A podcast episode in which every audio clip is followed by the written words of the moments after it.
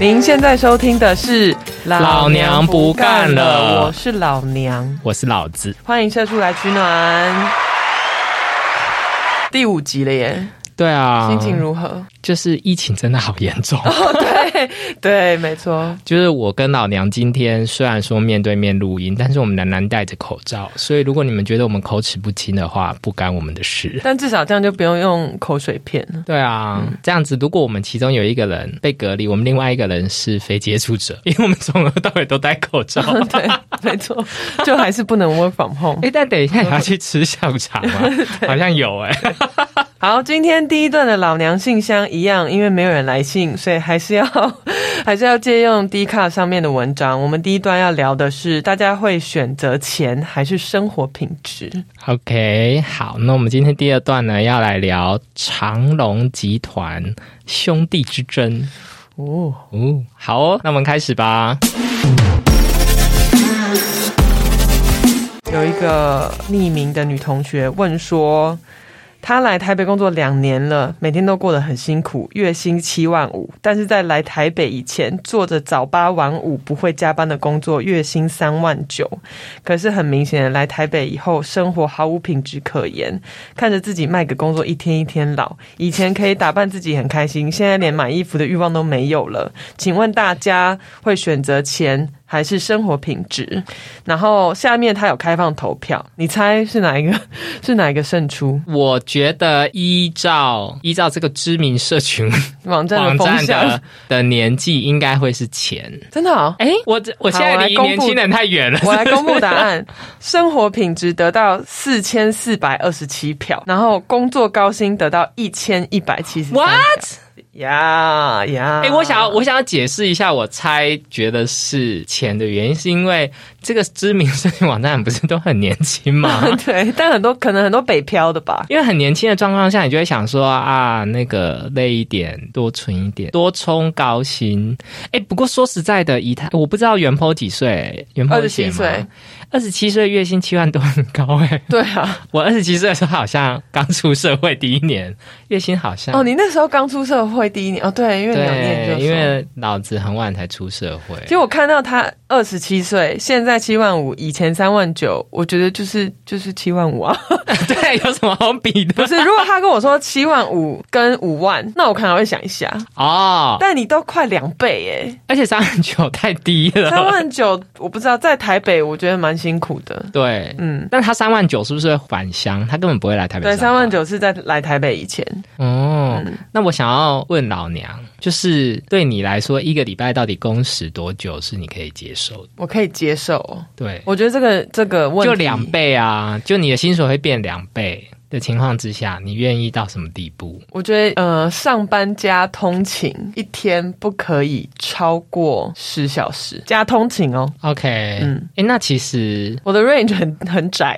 对啊，很窄。对，那你觉得到薪水多少之后，你就不愿意再为他牺牲时间了？不愿意哦，因为之前我记得好像日本有做一个研究吗？还是什么？我知道美国有做一个研究，就是到哪一个薪水边际效益开始下降。没错，就是在那之前你都愿意说我为了要得到高薪的喜悦而愿意付出更多。嗯，我自己的解读是这样子，然后到某一个薪水以上之后，我就觉得说再上去都一样了，我不想再拼命三郎。嗯，我觉得月薪1000万吧。笑死。那个我记得那个换算下好像是台币180万的样子。年薪吗？对，是有包括换算物价指数吗？不然美国人年薪180 OK 吗？没有没有没有，就是有考虑台湾的物价指数，然后是180万。哦，可以。就到180万，就是在那之前你愿意为这个努力。可以完全可以。可是我觉得你现在没有啊。就是你现在不止没有180万，然后也没有想要再努力了。那我想要分享我本人的例子，嗯，就是我来选的话，我真的会选生活品质，嗯，因为老子现在变很老了。嗯，就是会觉得花那么多时间在工作上面真的好累哦。对啊，然后会想说搞不好哪一天坐那个太鲁阁号、普悠玛号真的就跟这个世界 say goodbye 嘞、嗯，没错。那到底就是那么多钱要干嘛？我可以分享很多，就是我遇过的，一些警示的故事。哎、欸，那我想要先分享我一个朋友货真价实的故事。好，他真的是我朋友，但我很怕我的朋友听完这一集以后去比对是谁。我有一个朋友，他就是去外商当交易室的交易员，嗯，所以那个压力很大，但薪水也非常高。嗯，然后他原本是一个就是英挺，然后一表人才的帅哥，结果他在当交易员2年后，我见到他想说，哎，怎么变那么胖？然后你很过分，你真的要。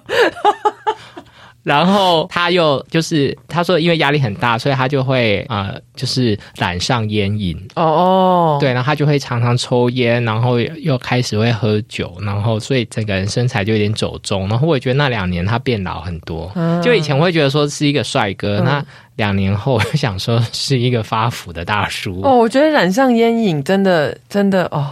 真的蛮惨的，然后他薪水是真的很高哦，他就是在那2年应该有赚1000多万，那可以退休了。那我我记得你在胡一家那一集说2000万不能退休，对，你现在怎么1000多万就可以退休？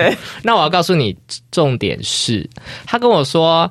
重来一次，他可能会选轻松一点工作，是因为他说他压力大到就是有一些男性的性功能障碍啊，对啊，然后他说他觉得用那个来换男性性功能障碍非常不值得，哎，天哪！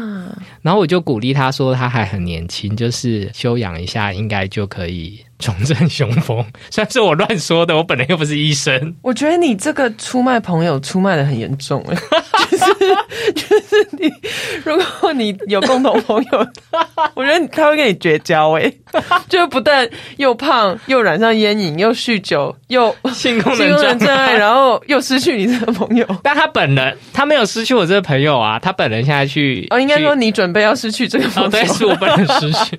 他去大陆工作了，所以我要跟大家说，你要怎么样牺牲你的生活品质都没有关系，但是身体健康是最后一个防线。所以他没有换工作，他就是发现就是硬不起来以后就换工作了。所以他现在工作比较轻松吗？他去大陆了，不知道。那他那个性功能有恢复正常吗？你知道男生其实不太会分享这些，不是不太会分享，就是我觉得这件事很关乎自尊，然后所以我有点不好意思问他说，哎，那你现在硬得起来了吗？这样子。那他有听我们 podcast 吗？想必没有，而且因为他在大陆，然后我 block 了那个区域可以听这个节目。OK， 那个区域是听不到这个节目。好，那我跟听众都很期待接下来的 follow up 咯，谢谢。如果他回来，然后又变帅又变瘦，然后又有重振雄风的话，我再介绍给大家认识。好的，谢谢。他如果之后也可以来当特别来宾啊，来聊聊他钱与生活品质之间选择的心理路程。反正我们不会公布他的长相啊，所以路人也不会知道说，哦，你就是那个阳痿男。哎、欸，搞不好他可以分享重振雄风的方法的话，那我觉得反而搞不好会是我们这个节目收听率最高的那一集。对，没错，因为从网络上就是一天到晚都是壮阳的广告，我可以相信这是很多人的困扰。哎、欸，这是真的耶！我之前就是因为不喜欢一直被脸书推一些女性的什么恋与制作人的手游，我就把我的脸书的性别改成男性，然后我一改成男性，我脸书上面的广告全部都是阳痿药，真的，我觉得男生好可怜哦。看这些有的没的。好，我来讲一下警示的故事。好，第一个就是我之前在一间公司上班，然后平均年龄应该是45岁到50左右吧。然后从我还在的时候到现在，已经有3位同事大肠癌过世。大肠，而且好难过哦。对啊，他们很爱吃烧肉吗？没有，其实那间公司。我觉得工作生活没有到这么不平衡，就加班没有这么严重。可是每一次有人癌症过世的时候，大家还是很惊讶，就会想说哇，怎么会这样？而且他们也是每年健检哦，然后很多人也是每2年照一次大肠镜哦，就很可怕。然后我在会计事务所那个主管，那个时候他才25、26岁，他因为长期用电脑，然后姿势不良，而导致他的下颚骨头移位。然后医生有跟他说，那个是不可以不可逆的，所以除非他动骨头的手术，不然他就会永远很痛。他那时候是牙痛，痛到他没有办法咬食物，然后他以为自己蛀牙子，对，他以为可能要去做根管治疗什么，看了牙医，最后一路看到骨科才发现是骨头移位。26、27岁耶，值得吗？你说？你说他那时候才26、27岁？对啊，那我第一份工作，我的就是其中一个 in charge， 他才26、27岁而已，然后得到了不可逆的下巴移位，没错，没错。然后后来下一份某一份工作，有一位当时应该不到35岁的同事吧，他因为长期用电脑用滑鼠讹妈妈手，然后到现在他到现在手腕还会痛。那他当妈妈了吗？没有，重点就是这个，他家里根本没有小孩，就是纯粹用滑鼠而已。就像我有网球肘，然后没在打网球。对啊，没错。然后就大家都不要谈，很多同事很明显的都有焦虑症、忧郁症，大家应该都认识几个同事习惯性焦虑，然后把办公室气氛搞得很尴尬吧？我习惯性焦虑，但我通常都把办公室气氛搞得很好，开玩笑的。你只是把群组的气氛搞得很尴尬，会讲一些很火爆的语言。真的，上次我同事在群组说，因为资料库出问题，所以奖金计算的资料还不会更新，目前奖金都是0。然后我就在群组说，就算资料库更新，奖金还是0。好啦，所以老娘信箱这一集 key takeaway 是什么？老子觉得年轻的时候还是尽量要以薪水为重，但是身体健康是一个底线。我举例来说，好，刚刚说的那一位朋友，我想他现在已经不是你的朋友了，你也不用再担心了。在这个 moment 对，没有要我们播出的时候，对，就我那个朋友，他搞不好可以找到，譬如说，他不用找到薪水1000万啊，他可以找到薪水可能200万，那他也不需要忍受性功能障碍的困扰，但是他薪水是200万，也是不错吧？对啊，对啊，所以身体健康是底线，然后在那个底线之前，尽力的追求高薪，因为请大家要注意，我们值得更高的薪水，并不是因为你能力不好而要领很低的薪水，而是台湾的薪水太低了。没错。那老娘呢？我觉得我的 key takeaway 就是我们都是烂命一条啦。哈，就是我觉得我的结论蛮正面的，怎么会到你那边是烂命一条？就不要为了薪水牺牲太多东西。因为工作不会让你牺牲性生活呢？这很普遍吧？为什么无法回答？不是。我要说这很普遍的原因是因为你不觉得常常会看到，不管是广告或者是以前还有一周刊，现在还有一周刊，反正就是一周刊或苹果日报那些小新闻会说什么，就是先生因为工作压力大，然后太太都很不满意。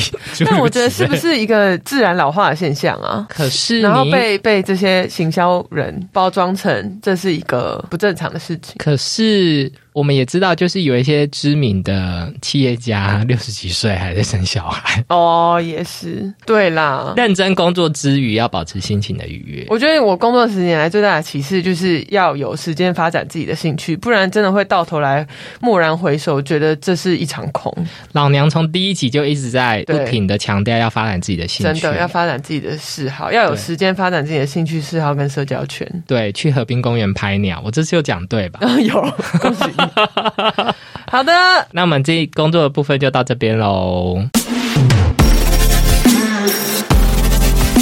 好，那这一集的老子鼓掌就是长荣集团的兄弟之争。那请问，先问老娘，你对长荣集团的印象是什么？就我们上集聊过，他们在面试的时候都会有一个算命师傅，看这个人的面相有没有福气。对对对，老娘讲到的是长荣集团底下的长荣航空，还有最近。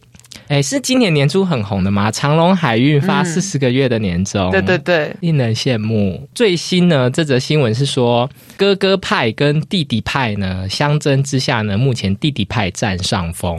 那我们就哥哥派跟弟弟派感觉好好吃哦。对，因为录音这个 moment 还没有吃午餐。那大家看到这个新闻的时候，可能会想说，什么是哥哥派，什么是弟弟派，究竟他们真的又是什么？那我就来娓娓道来，让我们继续看下去。好，2016年的时候呢，长荣集团的创办人张荣发先生过世。大家如果有听上一集的话，2016年也是华航空姐罢工的日子。哇，那一年很忙耶。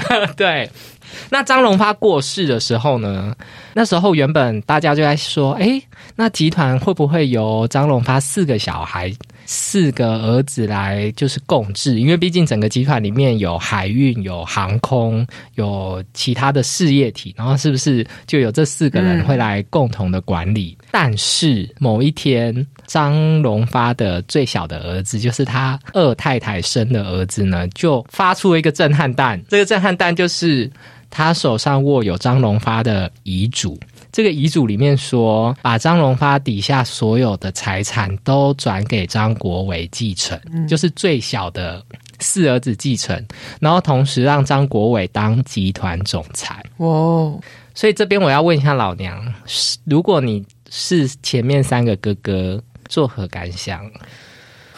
这好难哦！居然只是叹一口气，因为代表老娘斗性很低耶。对，因为我如果是我就会说，哦，好啊，你想管就给你管，反正我也够有钱了，我就去逍遥过着退休生活就好了。那我想老娘就是要看一本书，叫做《有钱人和你想的不一样》。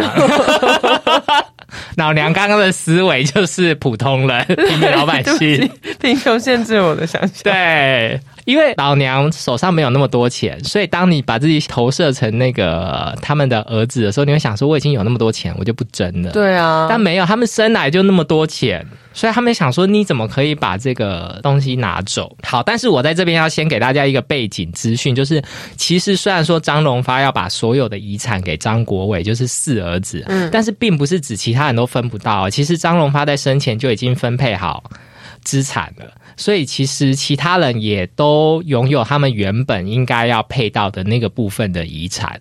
所以真正在张荣发身上的遗产其实并不是大部分，他又只是把他，你说在张国伟身上的就在张荣发他在生留下来的，对，张荣发在生前其实都已经把遗产平均分配好了，张荣发身上只剩下某一部分，然后他只是再把这一部分转给张国伟而已。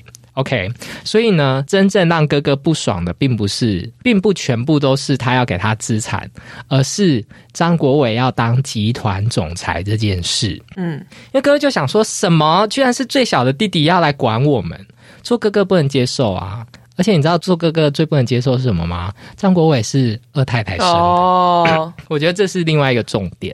好公平剧哦。对，没错，这就是长荣之争的第一季。但第一季我还没讲到尾声。第一季结果你知道哥哥们做什么事吗？我给大家另外一个背景资讯。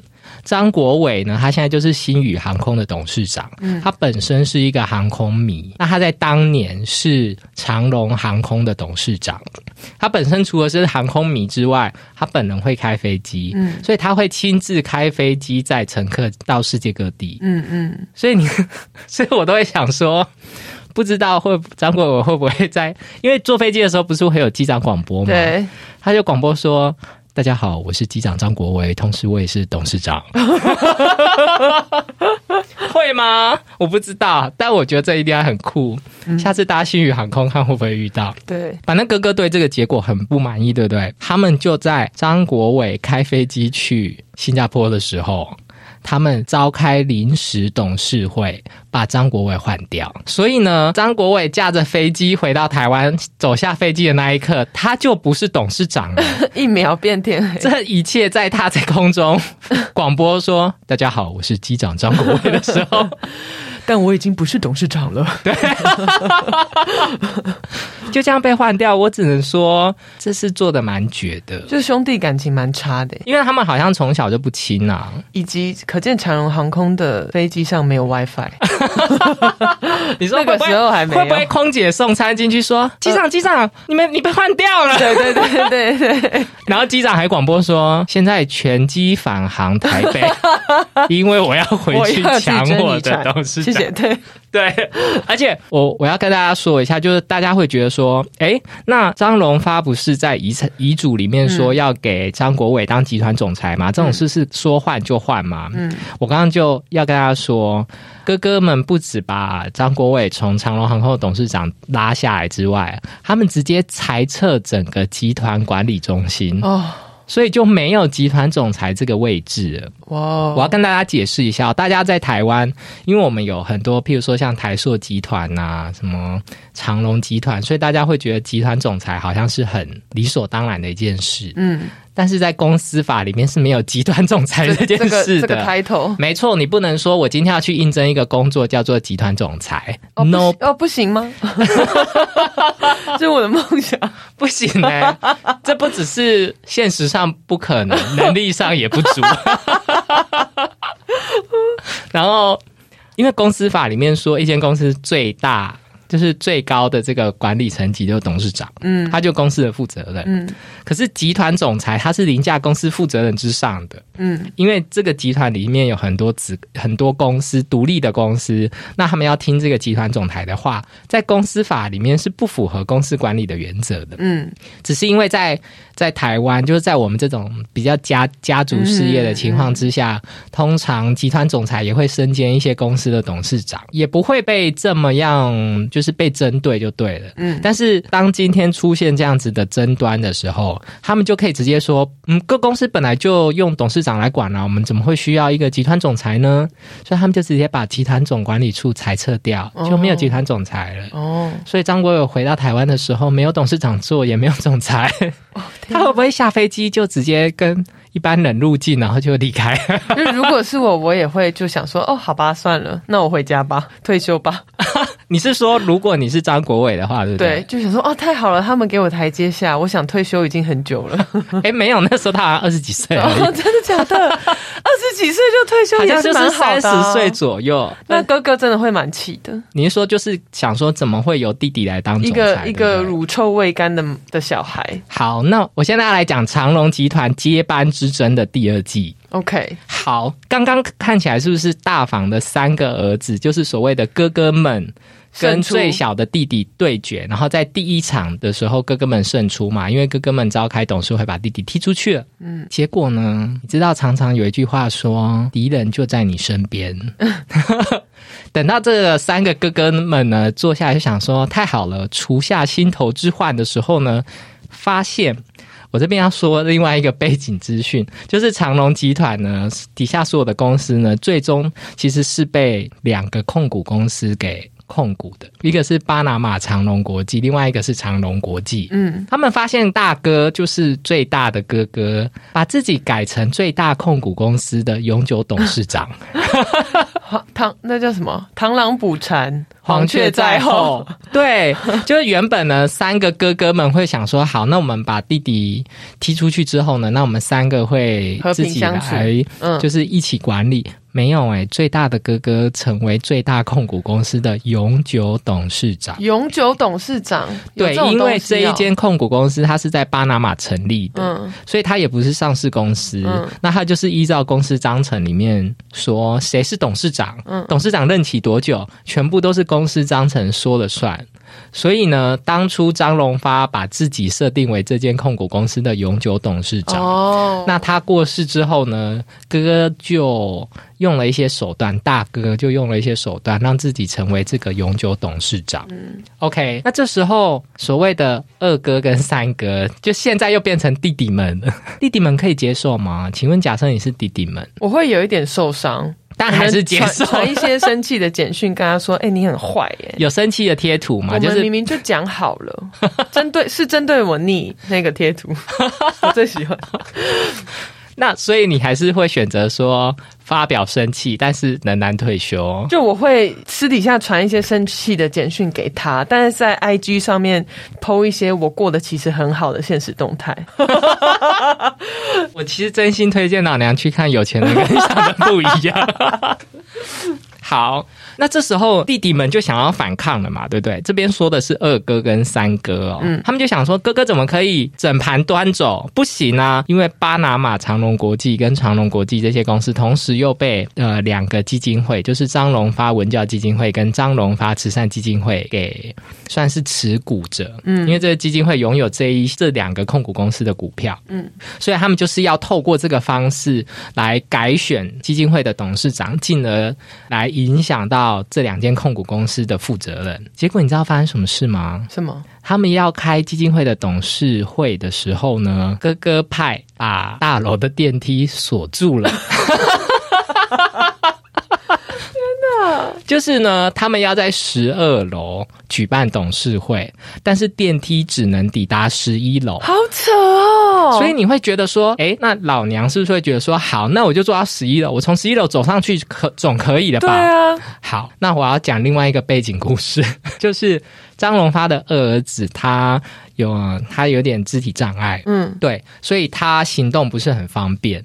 所以对他来说要从11楼走到12楼是非常不容易的事情、但是电梯就只能抵达11楼，这就是所谓的控梯事件，控制的控，电梯的梯，控梯事件。好，然后呢就是行动不便的弟弟呢，他就是挣扎的想要从11楼走到12楼的时候呢、这个楼梯间全部塞满了黑衣人，所以他又要穿越这些人，然后新闻还巨细靡遗的说他在这个楼梯间大喊说，我是张国民，我是张国民，我是他儿子。但是还是进不去。天哪！然后据说他最终排除万难抵达会议室门口的时候，会议开完了。哦，我天哪！好，所以你会觉得说，天哪，大哥心狠手辣，对不对？那我要告诉你另外一个有趣的故事，算是第二季的片尾彩蛋吗？就是刚刚在说的是二哥跟三哥要跟大哥对抗，对不对？所以你会想说大哥好恶毒，但我告诉你，二哥跟三弟也不是省油的灯，据说他们找黑道去恐吓。大哥吗？大哥派的人，因为大哥本人是没有。你说关电梯的人吗？就是大哥派的人呢，其实是包含大哥本人，然后跟两位长荣的老臣，就是张荣发的秘书跟张荣发的法务，所以也不是什么壮汉，对，就是一般的中年男子跟中年女子okay。然后就据说有黑道去对哥哥派的人制造假车祸，然后还放话说没有要他们的命，但是要让他们不敢介入这场争端。天哪！那你知道为什么会被发现弟弟派居然串通黑道吗？为什么？据说要给他们的奖金，就是要给他们的手续费少10万。被收到这个工作的黑道想说钱怎么少了，不爽，我觉得我给你好不好，全盘托出。我觉得这次太扯了，你什么身份10万也要少给人家，也太抠了吧！全盘托出 ，Hello， 所以如果是我，就会小费多给50万呢、欸。所以这个接班之争，我只能说大家都莫名其妙、雾里看花，想说谁是好人，谁是坏人，看不出来。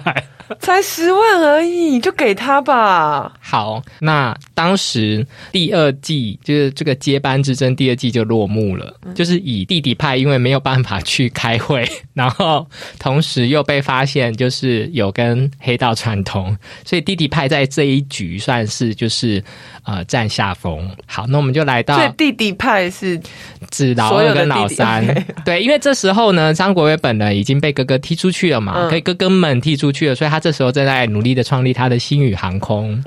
如果我哥这样对我的话，我真的我会心碎耶。你是说把你踢出去，还是跟黑道串通？各式各样。还是你哥把你踢出去，然后你跟黑道串通？那我就要提醒你，钱要给够。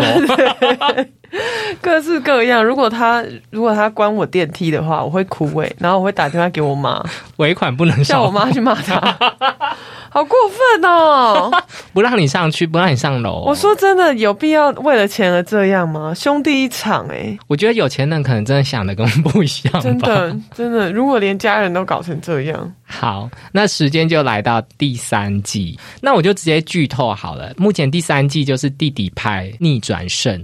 那弟弟派怎么逆转胜呢？这次就是真的是弟弟派了，因为弟弟派呢发现他们要独立对抗大哥好像有一点点势单力薄，所以他们这次去串联了他们当初踢出去的张国伟。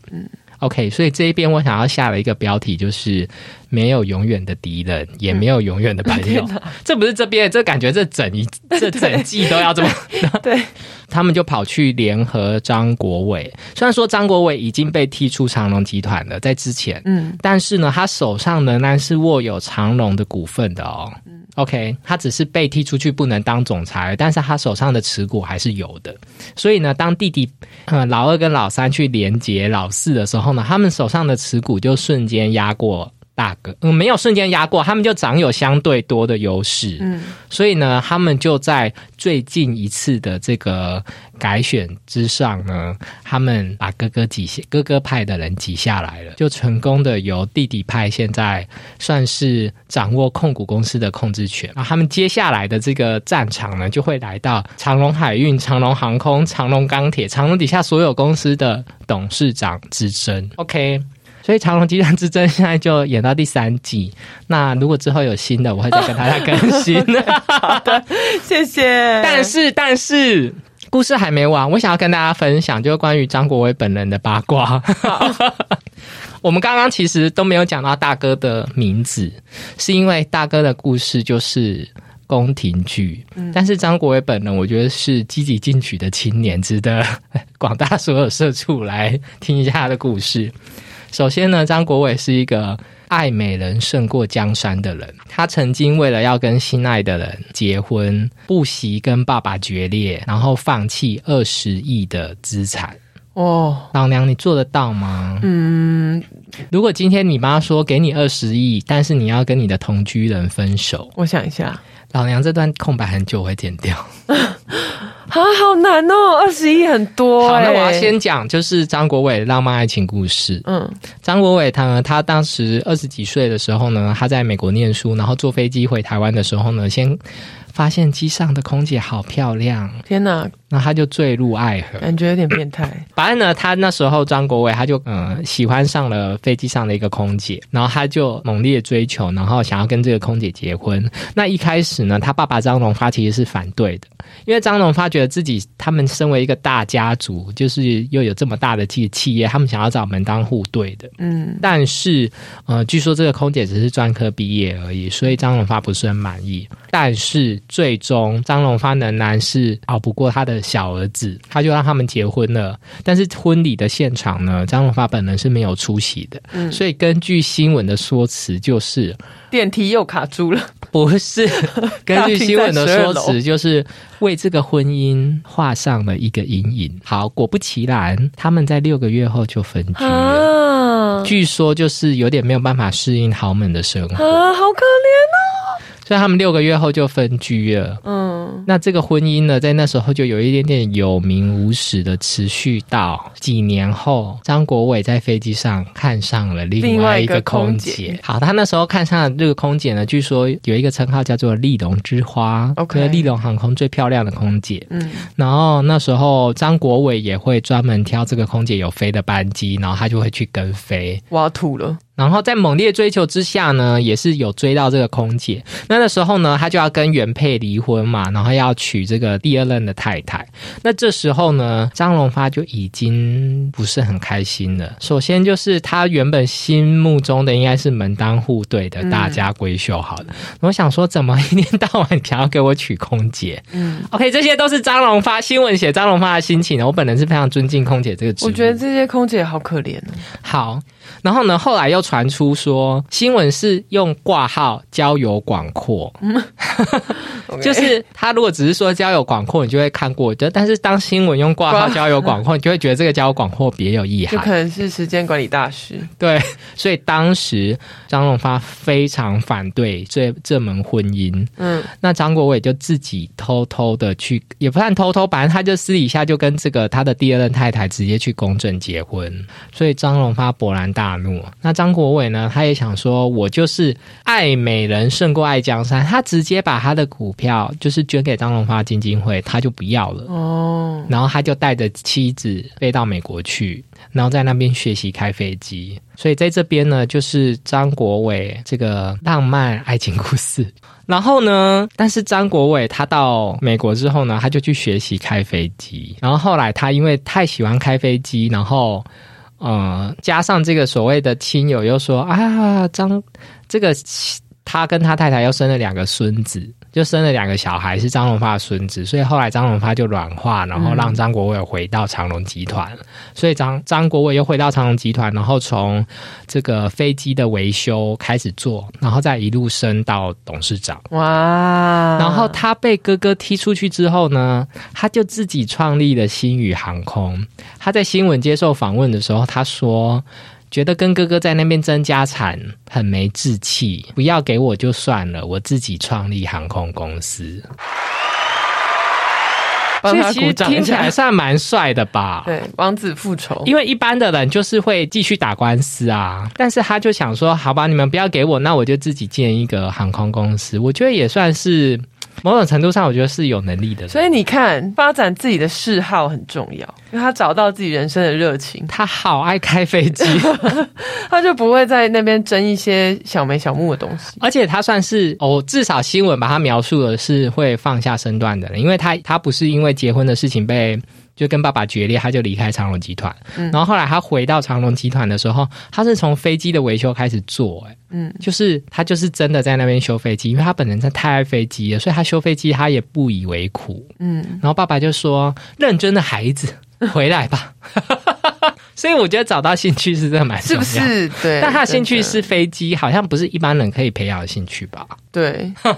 最后一个八卦，听他张国伟八卦好多。就是张国伟他不是有一个前妻嘛？然后那时候就是短暂的婚姻，然后之后他就跟前妻离婚。那前妻原本是长荣航空的空姐嘛，她是长荣航空的副座舱长的样子，月薪大约7-8万。那他那时候离婚之后呢？张国伟就希望他不要再在长荣航空上班了，所以就是说要支遣他，但是他们的离婚协议里面有说张国伟会帮他找到合意然后适任的工作为止。他的离婚协议里面包括他不可以继续上班，好像是吧？好，然后呢，他们前一阵子就有因为这件事就在打官司。因为呢，原配就说在这个合约里面呢，张国伟承诺要帮他找到合意然后又适任的工作，然后他认为就是薪水大概要7万块的工作，然后如果还没找到的话呢，张国伟就要每个月支付他7万块，直到他找到为止。然后在这个过程之中呢，他就说张国伟介绍了他4份工作，然后第一份工作是西华饭店的柜台，然后他录取之后呢，西华饭店叫他从清洁工做起，所以他就不接受。天哪！然后第二份工作呢，好像是微风百货的，忘记是什么了，但是好像录取之后呢，也叫他从就是超市卖场开始做。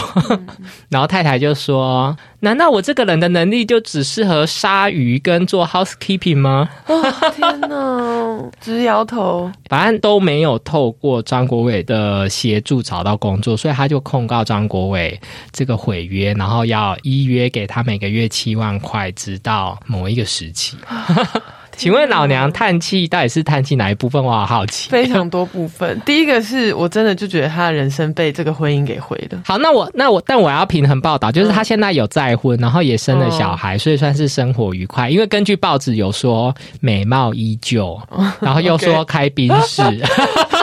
报纸都很巨细靡遗耶，而且报纸还拍一张照片是应该是他去逛 Costco 的那个停车场的照片，然后就说张国伟前妻贴心的请家人先上车之后，他再自己把商品搬上车。我想说这不是一般人的行为吗？真的蛮巨细靡遗的。还有说张国伟的前妻什么开宾士送小孩去上学，然后途中停下来买早餐，到校门口之后跟小孩说再见，匆忙之中不忘展现亲情。我不知道记者从哪里看得出来，就是他是个正常人，哇，好令人惊讶哦！这是不是跟胡一家的太太被求婚之后每天的男准时上班一样，令人困惑的？对，没错，不然他要怎样？对，不然呢？没错，不然是去大卖场买完东西以后就推车放在后面，直接整车子开走，是不是？那我想到我昨天在抖音上面看到，你知道卡戴珊对卡戴珊家族里面有一个后来去当超模 Kendall Jenner， 反正他就是肚子饿了，在厨房里面要切一个小黄瓜，他妈就问他说：“你要不要请我们的主厨帮你做一些零食？”他就说：“不用了，我自己切小黄瓜就行了。”结果他左手抓着小黄瓜的右边，右手在切小黄瓜的左边，然后还说应该可以吧，我可以的，然后造成抖音一片轰动，想说天哪，连小黄瓜本人都很 confused， 现在发生什么事？小黄瓜本人说我应该要被切的是前面，怎么会是后面？就是双手交叉在那边。我刚刚的想法，第一个就是要发展自己的人生，自己的嗜好，就是你不管为了婚姻或是为了工作而失去自给自足，或是失去自己的话，都是很可怕的事。这是第一个。然后我要喝水，所以你可以直接讲第二个。然后第二个就是7万块真的没有多到你要花律师费去打官司，就不要，为什么要争这一口气？欸，可是他球场的金额是800到1000万。OK， 好 ，OK， 那就打好了。还有第二个就是有些人就是没有啊，这样讲是不是很刻薄？就是有些人就是没有贵妇命，当伸手牌不是每个人都做得到的事哦。有些人当伸手牌就会觉得很痛，因为你刚刚不是说他当他老婆6个月，但是受不了就分居，受不了，对啊。有些人我不知道他们实际上分居的原因到底是不是受不了，反正 anyway 事实是他们分居了哦，可能不知道，可能有各种各式各样的原因，对。但是就是不是每一个人都受得了嫁入豪门这件事情。那请问老梁，你觉得你是受得了？因为老子本人是不会有嫁入豪门这个情境，所以我不会有这个幻想期。那请问老娘，你觉得你是可以嫁入豪门的人？好难哦，因为我曾经有一任男朋友，他有意图要把我、就是、把你嫁入豪门，是他本人不是豪门吧？他本人不是。你说当我的经纪人的，对，他本人成为一个人口贩子。没有，就是他有意让我成为家庭主妇，他也觉得无所谓。欸，我跟你说，超多男生，即便到我周围的朋友，是我们这个年纪，还是很多人会希望他太太就当家庭主妇就好。他也没有强迫啦，但是他就是有表达说，如果我想要做家庭主妇也无所谓。然后刚好那个时候又时逢我真的找不到工作，在西台湾的时候，那时候就觉得过得好痛苦哦，不知道我是谁，我在哪里，我在干嘛，找不到自己人生的目标，觉得自己没有价值，好像我的价值就只剩下当这个人的女朋友，然后心存怨恨，就觉得我之所以找不到人生目标是这个人的错，因为他叫我当家庭主妇，然后后来就分手了。我觉得他非常的无辜，他很无辜，完全同意，他非常的无辜。所以你用这个例子是要解释说，你觉得你本人不适合嫁入豪门，是不是？但这个是好几年前的事，我觉得此刻的我可以。因为我想说，你嫁入豪门，你也可以很忙。譬如说，你可以像孙芸芸一样啊，就也接很多业配啊，接很多广告。我觉得有钱人的就是不管你有钱或是没有钱，大家都有自己的烦恼，大家都有自己的。因为我觉得嫁入豪门对很多人来说不是就是当家庭主妇闲闲没事，对啊，是要跟豪门里面的人相处。你觉得你做得到吗？我觉得我没有办法，因为你看，如果嫁入豪门以后，你老公的大哥、二哥、三哥把你的日子搞成这样，你会觉得开心吗？你是说不让我搭电梯是不是？对啊，搭个电梯搭到11楼就停了是怎样？而且我觉得老娘没有办法嫁入豪门，还有一个点，就是根据我对她短暂的认识，她人生的克星是中年女子。然后豪门里面一定会有一个中年女子，就是你婆婆。对啊，我就会变成金氏媳妇。老娘人生目前的克星就是中年女子，所以她没有办法嫁入，真的，除非那个豪门里面婆婆的角色是缺席的。哦，我知道，因为我也马上要步入中年女子了，所以当我成为中年女子，我就不会跟中年女子为敌。所以这些豪门如果他们离婚以后，多年以后要再婚的时候，我就可以加入了。你就可以成为这个市场上的选项呀。OK， 那如果这个节目有任何有钱人在听的话，老娘 is ready。Yes, I'm ready。好，那我们老子鼓掌就到这边喽。好的。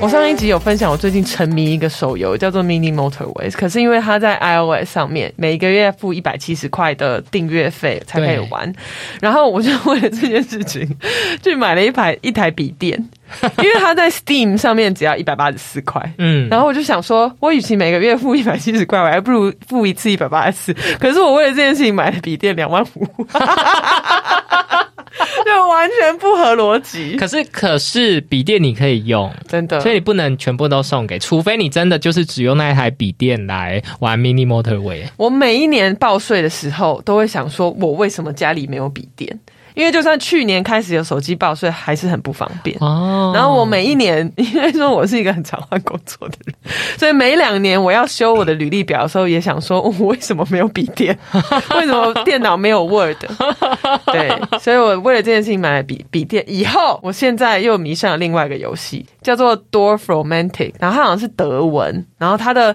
德文翻译我看 YouTube 下面留言说是什么 Village Romance 的意思，它是一个有一点像是地图解谜经营游戏，它会给你一片一片六角形的地图，上面有可能有这一片，可能有河流，可能有森林，可能有房子，然后它会给你一些目标，你可能要聚集所有的房子达到100个房子好了，你就要想办法把这些房子都拼在一起，然后如果这个六角形跟其他对接的 tile 或其他对接的地图是完美的结合的话，越结合的越好，分数越高。然后我最近就是也是疯狂沉迷然后看超多 YouTube 别人在玩的影片，我觉得我真的很适合疫情欸。我们会不会最后这个节目有一个单元就是电玩推荐？对，对不起，因为刚好我最近沉迷的是电玩，可能过一阵子我沉迷别的东西才可以跟大家分享一些小说跟电视剧但是最近就是我刚买笔电，大家就要忍受我讲电玩的事情好啦，那这一集就到这边咯，谢谢大家，祝福你们有美好的一个礼拜，拜拜拜拜。